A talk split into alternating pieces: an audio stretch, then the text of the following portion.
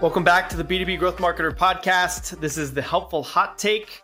And today we have Joseph Lewin back. He's the marketing manager for CADENAS PARTsolutions. Joseph, welcome back. Yeah, thanks for having me, Alex. All right, so we had a good conversation in the previous episode, really about content strategy, content development, buyer personas, you know, experience of running an agency, um, and chickens. And so if you haven't listened to that, go back and listen to it. But what I wanted to ask you today is, you know, I think you you mentioned that you were not an expert in manufacturing or industrial uh, marketing when you started there. And you had some great content as we talked about that pillar page. And so what I wanted to ask you is really what is your process for creating content when when you're a little bit outside of the industry? So curious to know like if you have some if you have a set process, you have ideas or something you try to, you know, go through every time you create content. Yeah, I think the first step is just having humility. And the more humble you are, the more people are going to be willing to help you out in creating content. So if you're starting in a completely new industry, just ask as many questions as you possibly can and be if you're the most curious person in the world uh, around that subject matter, you're going to learn it much faster by just asking questions. And you know, no question is too dumb. Just ask anything. And uh, especially if you're in a technical field, there's probably going to be a lot of abbreviations and you know insider language. And as a marketer, your job is to break people out of that industry language and be able to simplify it for people who aren't insiders. And the more you can make outsiders insiders, by communicating language that's hard to understand, the easier it's going to be for you to create content. And so anytime you see an abbreviation, ask what it means and dig into that and keep a list and start breaking that down. Um, and then take those abbreviations as you create content and you know spell them out clearly. So first step is be humble. And when you're by doing that, then you jump on customer calls. We kind of discussed it before. Go to industry events and just learn as much as you can. And if you're at an event with people who are experts in that field. Just ask them and say, you know, for me, my go-to is, hey, this is a great event to be at, isn't it? This is, you know, especially if it's in a beautiful location. We've been to some in San Diego. I'm like, can you believe we're in this in San Diego at this event? This is amazing. And then, you know, they laugh a little bit, and then you go, man, tell me a little bit about what you do at Amazon, and then they just go into it and and you learn a lot doing that. And then you take those pieces of what they're talking about, and when you can understand it, then you can simplify it for them. So that's kind of the baseline. When it comes to writing a specific article about a topic I don't understand, try to get in front of industry experts if I can. But if not, I'm going to just read all the blogs that I can about it to start out with, and I'm going to look for the common out, the common things that they talk about and make a an outline. And um, there's a great book called Writing Without Bullshit. Um, excuse my uh, French; it's in the no, title. I, like can't it. help it.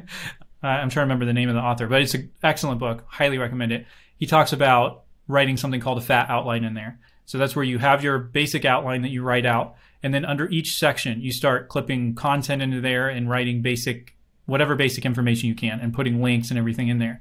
And, and then that basically gives you an idea of where you already have content to work from and what areas of that outline are skinny. You know that you need more research. So if you can't find anything about one particular topic, you know you need to either interview an expert about it if you can't find it online or dig deeper.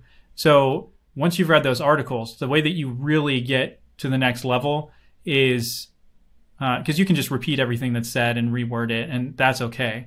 But if you look at the sources for all of those articles, and you'll typically find one or two sources that are referenced in quite a few of them, go to that source and read through it, and then look at the sources from that, from from the you know the sources of that source, whatever that is, you know, that content is, and read through that and dive into it. And you're going to start to get into really, really technical language and information that you're not going to understand 80% of it, but you're able to take 20% of that and really understand the subject matter better than, you know, your average person will. So if you can take that 20% that you do understand and then simplify that and use that information.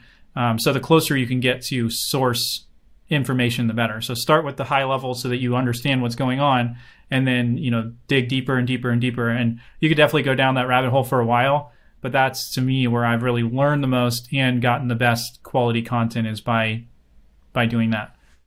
Yeah. So ask a lot of questions and don't be afraid to ask a lot of questions. And you know, once you've once you've asked those questions, do your own research and find the real source. I think you're right. There's probably six sources that write most articles on topics and you want to be referencing that source, not someone else's uh, version of it. And so I think uh, I think that's sound advice. And that outline idea is is great. And I'm going to link to that book. Uh, we'll find out. We'll find the details, and I'll link to it in the um, in the show notes there as well.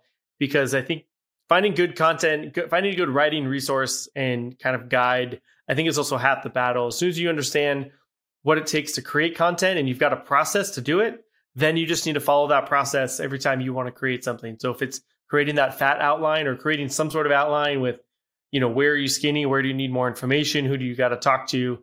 Really make sure you have quality content that's targeting your persona that's valuable. Um, and so I think those are great, great tips.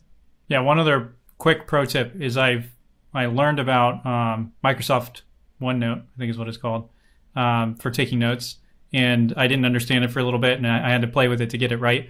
But it is absolutely amazing for keeping that fat outline where you can clip, you know, pieces from the web and put it in there, um, and really be able to go back through and find all of the information that you were doing that you were searching in one place. So that's been a, a much better kind of catch-all note taker for me when I'm working on a on a really big writing project versus Microsoft Word or something like that. Yeah. Great. Yeah, great tip. Find some sort of note taking or or platform, you know, to to put your notes and put your outlines. All right. Well, thank you, Joseph, again for hanging out with us on the podcast. Absolutely. Thanks for having me. It's been great.